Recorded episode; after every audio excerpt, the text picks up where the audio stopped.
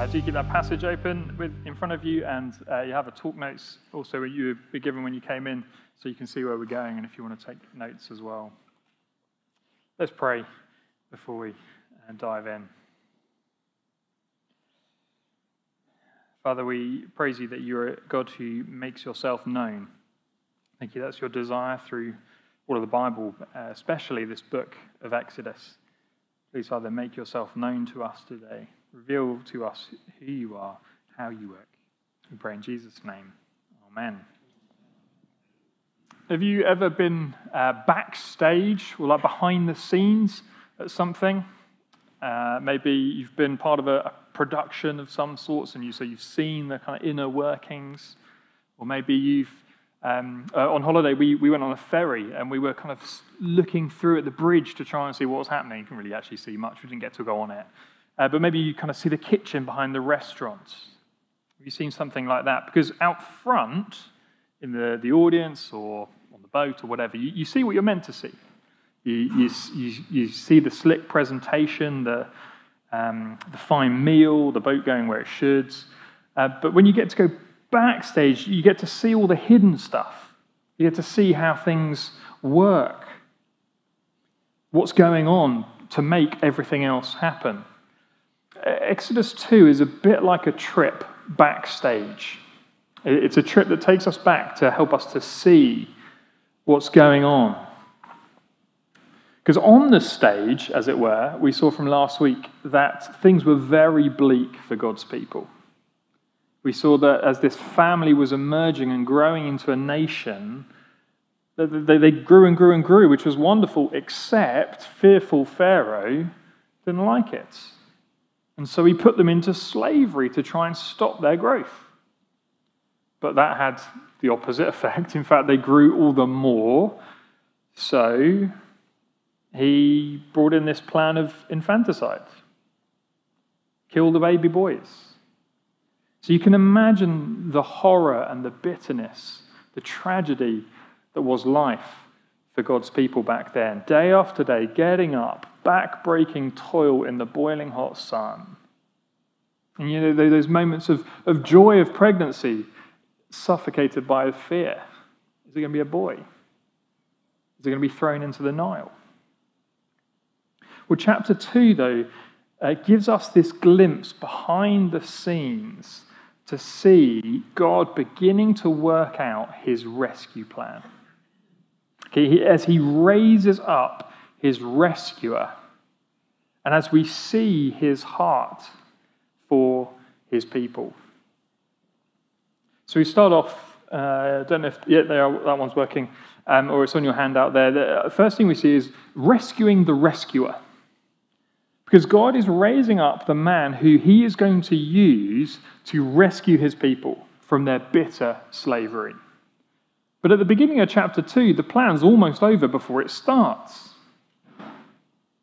So, the beginning of chapter 2, you have these two Levites, people descended from Levi. They get married, they get pregnant, they joy of that. But as I said, that suffocating fear. And yes, this is a baby boy this, this boy is facing death. But they managed to hide him for three months. Now, if you've had children, you think you didn't sleep well for three months? I certainly feel like I didn't sleep well for three months and indeed a lot longer. Could you imagine that? The slightest cry, quick shot, quick, quick, make it quiet, make it quiet. Hide in this the, the anxiety for those three long months. Well, but the time came when the parents could hide him no longer. And so they come up with a plan. Have a look down at verse 3. When she, that's this baby's mother, when she could hide him no longer, she took for him a basket made of bulrushes and um, daub, how do you say that word? Daub, daubed, daubed, daubed, thank you, daubed it with, it's one of you read, sorry. He daubed it with bit, uh, bitumen and pitch. She put the child in it and placed it among the reeds by the riverbank. Now, what, what desperation to, leave, to lead a mother to do that, to put a baby in a basket in the river. And we might assume what fear led to that desperation. But actually, that this event is commented on in the New Testaments. It's found in Hebrews chapter 11, which is that great chapter of faith. And this is said about Moses' parents' actions. By faith, Moses, when he was born, was hidden for three months by his parents because they saw the child was beautiful and they were not afraid of the king's edict. You catch that? They were not afraid of the king's edict. Their faith was stronger than their fear. They trusted in a sovereign God, God, and so they entrusted their baby into his hands. They had faith that God was more important than Pharaoh. So, in the baby, who we know as Moses, goes. But Moses' mother is joined by Moses' sister in this plan. Uh, most likely, this is Miriam, um, who we'll hear again, uh, hear about again through the book of, uh, of Exodus. We don't know, but probably what somewhere between the ages of about six and twelve. You know, old enough to have a, a conversation uh, in a foreign language, but yet not old enough to be expected to work. But here she is. She is keeping an eye on Moses in this basket. And then the most remarkable thing happens, verse 5. Now the daughter of Pharaoh came down to bathe in the river, while her young woman walked beside the river. She saw the basket among the reeds and sent her servant woman, and she took it. Now, we might, if we just pause there, if we didn't know the story, we might think this is almost the very worst person who could possibly find this baby. Because you remember from chapter 1, verse 22, Moses, uh, Pharaoh is given this edict every son that is born to the Hebrews shall be cast into the Nile. She, Pharaoh's sons of all, uh, she, Pharaoh's daughter of all people, would be expected just to simply tip up this little basket. But, verse 6, when she opened it, she saw the child, and behold, the baby was crying. She took pity on him and said, This is one of the Hebrews' children. She, she couldn't do it. She, she heard the baby's cry. She, she saw this little baby and she couldn't do it. She had pity. And Pharaoh's daughter's compassion then is followed very quickly by Miriam's quick thinking. Verse 7 Then the sister, you know, who's seen all this, said to Pharaoh's daughter, Shall I go and call a nurse from the Hebrew women to nurse the child for you? Good thinking. And Pharaoh's daughter said to her, Go. And so the girl went and called the child's mother. And Pharaoh's daughter said to her, Take this child away, nurse him for me, and I will give you your wages. So the woman took the child and nursed him. I'm sure you caught the irony of, the, of all this, didn't you? You know, Pharaoh wanted all the baby boys to be thrown into the Nile. Well, Moses' mother puts him in the Nile. Pharaoh wanted to kill all the baby boys, and yet Pharaoh's own daughter has compassion and saved one. And not only that, but then saved him, gave him back to his own mother, and what's more, paid her to raise this child. And not only that, but once the baby was weaned, well, he was going to be adopted by Pharaoh's daughter, brought into the royal family to have that long term security and status. We want to ask Pharaoh, how's your plan going? How's it going, Pharaoh? Now, through these verses, God isn't mentioned explicitly, but his work is surely unmissable there. You know, all these coincidences. Oh, Pharaoh's daughter happened to be bathing there. All these coincidences leading to that irony, irony so clearly, so clearly God's hand. His parents' faith is well placed. But there is one big clue which confirms the Lord's hand in this. It's hidden, unfortunately, in most English translations. But let me read verse 3 again and just see if your, your, your Genesis bells are ringing. When she could hide him no longer, she took for him a ark she took for him a ark made of bulrushes. Da, da, da, da, da, da. An ark. It's the only time outside of Noah and those few chapters in Genesis that this, we find this word.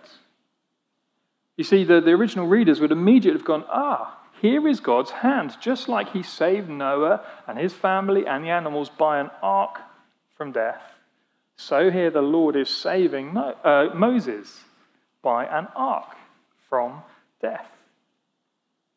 See, here God is rescuing his rescuer, he's raising him up. Then we see the next in the next section, we see him preparing this rescuer. Okay, uh, having been rescued at birth, which we've just seen in verses 1 to 10, well, we skip about 40 years. And although uh, Moses has been adopted into this Egyptian royalty, he's definitely not forgotten who he is. Have a look down at verse 11 and again, see how it's emphasized. One day, when Moses had grown up, he went out to his people and looked on their burdens. And he saw an Egyptian beating a Hebrew, one of his people. One of his people. Moses knows who he is, he hasn't forgotten who he is, and he is concerned about his people. And so he wanted to go and see what was going on. Whether this was the first time it happened or whether he, he regularly did this, we don't know. But he stirred right into action. See verse 12. He, uh, yeah, he, he, Moses, looked this way and that, and seeing no one, he struck down the Egyptian and hid him in the sand. We're meant to be a little bit unsettled here. Did you get it? He looked this way and that. It's, just, it's slightly suspicious, isn't it? He kills this Egyptian and he buries him in the sand. And we see the result of it. Verse 13. Because when, the, when he went out the next day, behold, two Hebrews were struggling together. And he said to the man in the wrong, Why do you strike your companion? He answered, Who made you prince and a judge over us? Do you mean to kill me as you killed the Egyptian? Then Moses was afraid and thought, Surely the thing is known. the, the, the people, they've had enough of killing kings, haven't they? And here's Moses, and it's become known somehow what he did, and the Hebrew doesn't want anything to do with him. Now, again, you, spot the irony in this statement if you're familiar with the book of Exodus, because a prince and a judge over the people is exactly what God makes Moses. But that was later. At this stage, he's, he's rejected by his own people. Moses is afraid. And indeed, Pharaoh finds out in verse 15, and so Moses skips town. Again, I wonder, what are we to make of this? In some sense, this is good, isn't it? Moses, he, he cares about his people. He's bold. He takes action. And yet, he's a bit naive. And what's he going to do? Is he going to take out the Egyptians one at a time? But again, Hebrews 11 gives us an insight into Moses' thinking here. It says he was acting by faith. By faith, Moses, when he was grown up, refused to be called son of Pharaoh's daughter, choosing rather to be mistreated with the people of God than to enjoy the fleeting pleasures of sin. He considered the reproach of Christ greater wealth than the treasures of Egypt, for he was looking to the reward. You see, he was acting by faith. He, he, gave up a lot to identify with his people. He, he went from living in the royal household to fleeing to a place outside in Midian. He went from the privileges that would have come from being in that royal household of, of one of the, if one of, if not the most important nation on earth at that time, to go to obscurity in the Sinai wilderness. Now, looking on, we might think, well, he's made some bad choices to go from that to that. But the Bible doesn't say that. The Bible says he acted by faith. And in fact, this event is also mentioned one other time in the New Testament. In Acts chapter 7, Stephen is speaking to the, to the Jews, and um, just before he gets killed by them, and, and Stephen highlights the ways throughout their history repeatedly rejected God's prophets.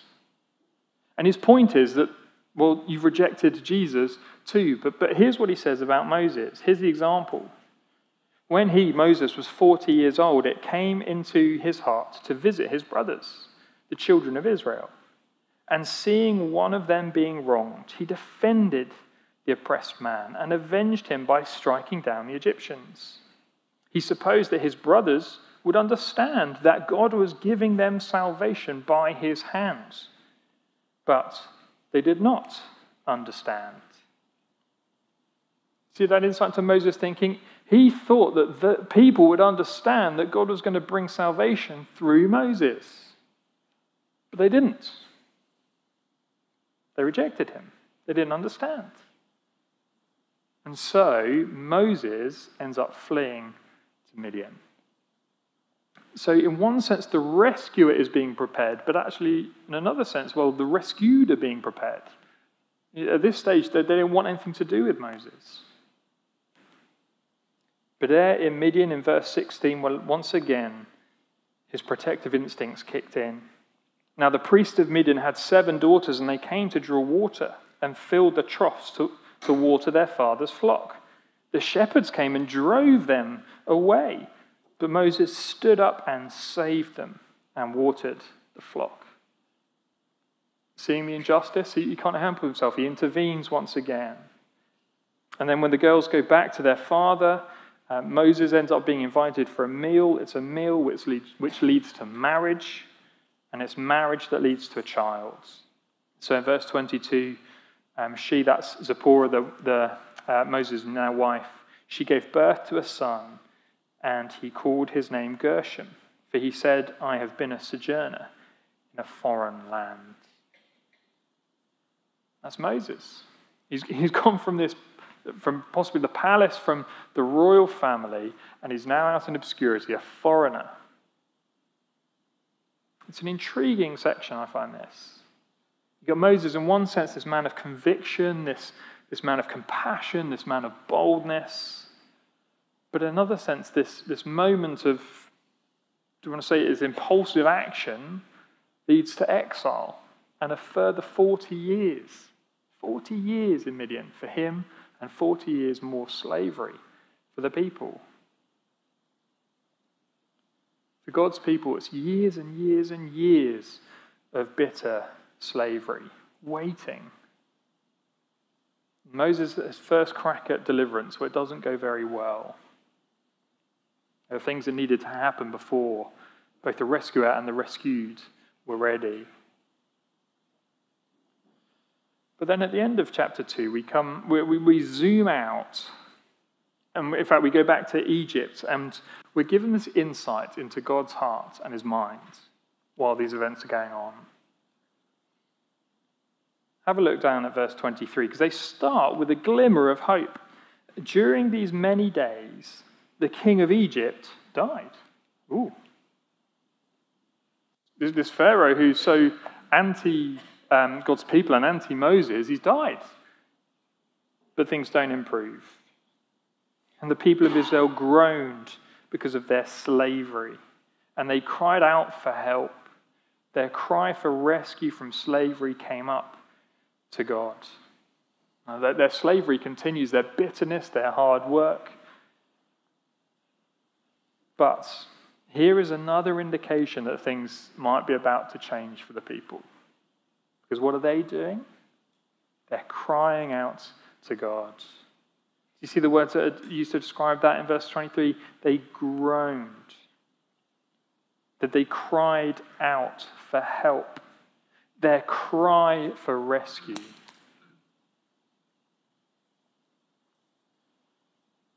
But more than simply telling us about what the people were doing, it tells us about God. Have a look at verse 24. And God heard their groaning. And God remembered his covenant with Abraham, with Isaac, and with Jacob. God saw the people of Israel, and God knew. And these are some of the most wonderful verses. Um, some of the most wonderful verbs to describe what God was doing there. He heard, he remembered. Now, that's in the Bible is not to say that he'd forgotten. He was like, oh, yeah, of course, my people. It's not uh, to remember in the Bible is to, to move towards the object of that memory. So, so what, what did God remember? He remembered his covenant that he made with Abraham, Isaac, and Jacob. That, that promise to give them a land, to make them a great nation, to be their God, and to, to bless them. He remembered that covenant, and so he's moving towards, working towards that.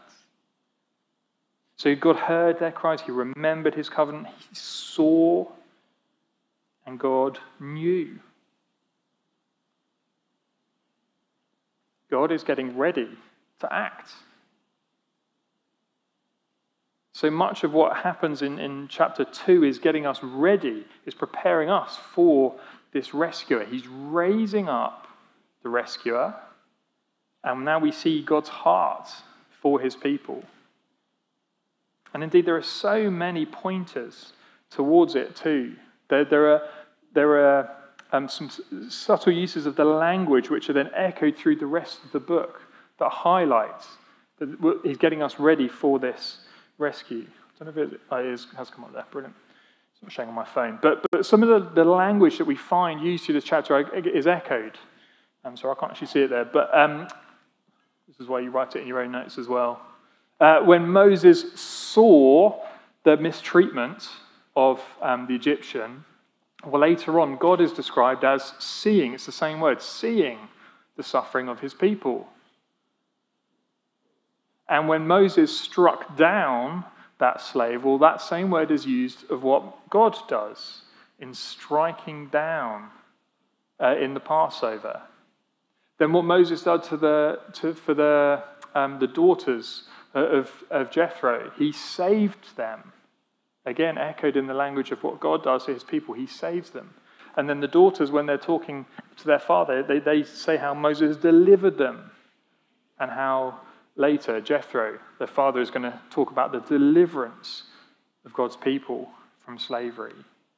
All these ways through this chapter, we're being prepared for the rescue that's coming. And indeed, as it points to the rescue that's coming in Exodus, well, it's pointing us to the rescuer, to, to the great rescuer. It's pointing us to the rescuing work of Jesus.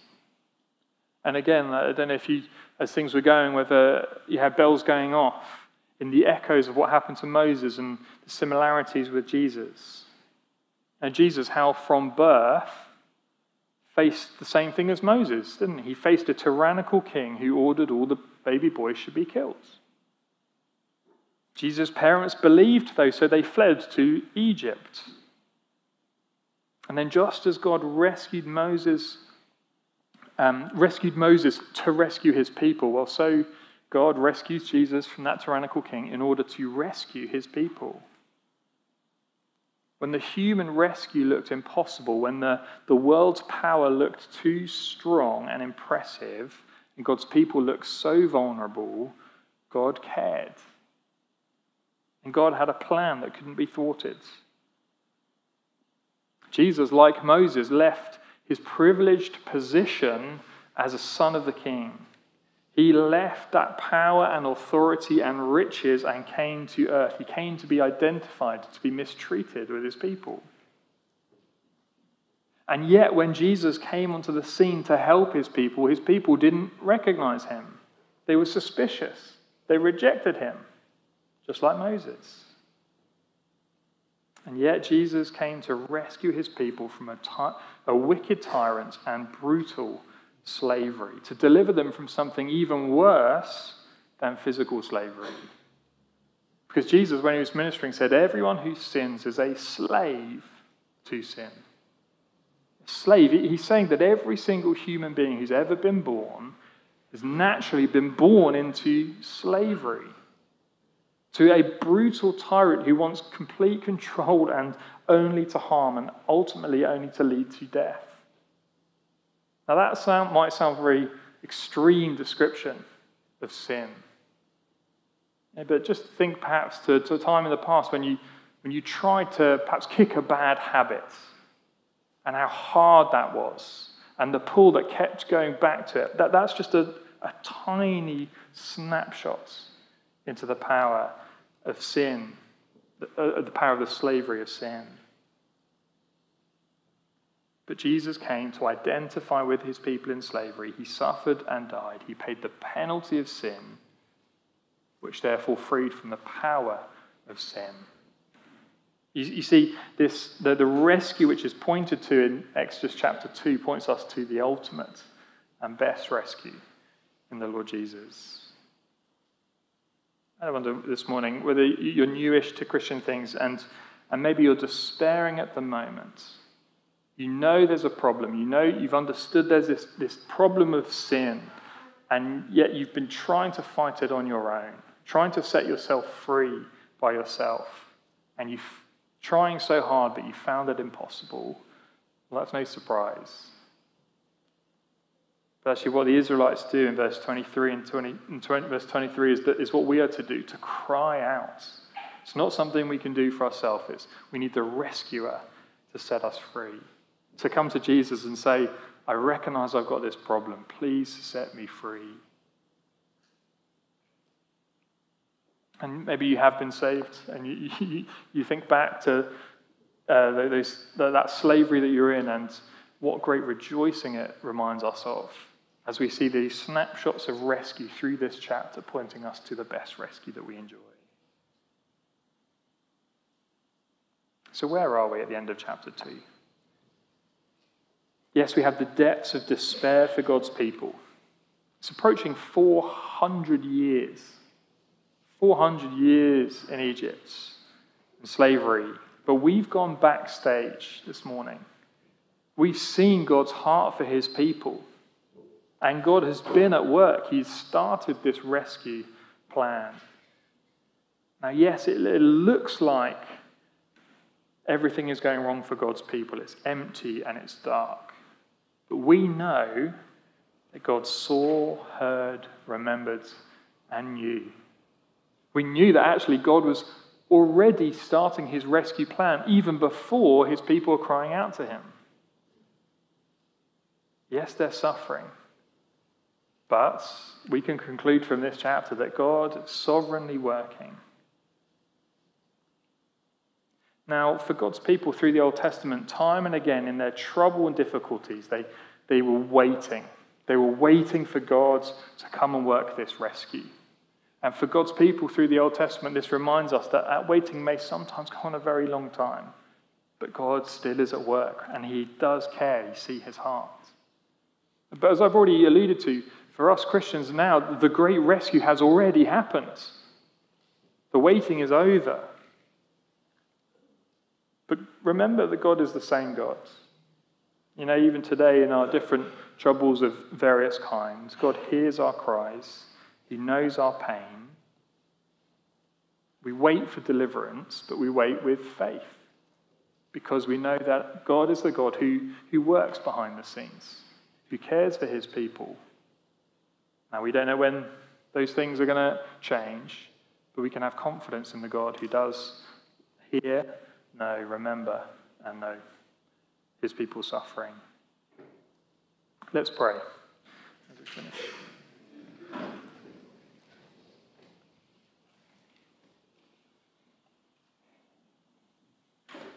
God heard their groaning. God remembered his covenants. God saw the people of Israel and God knew. Father, we thank you that you're a God of compassion, a God of commitments to your people.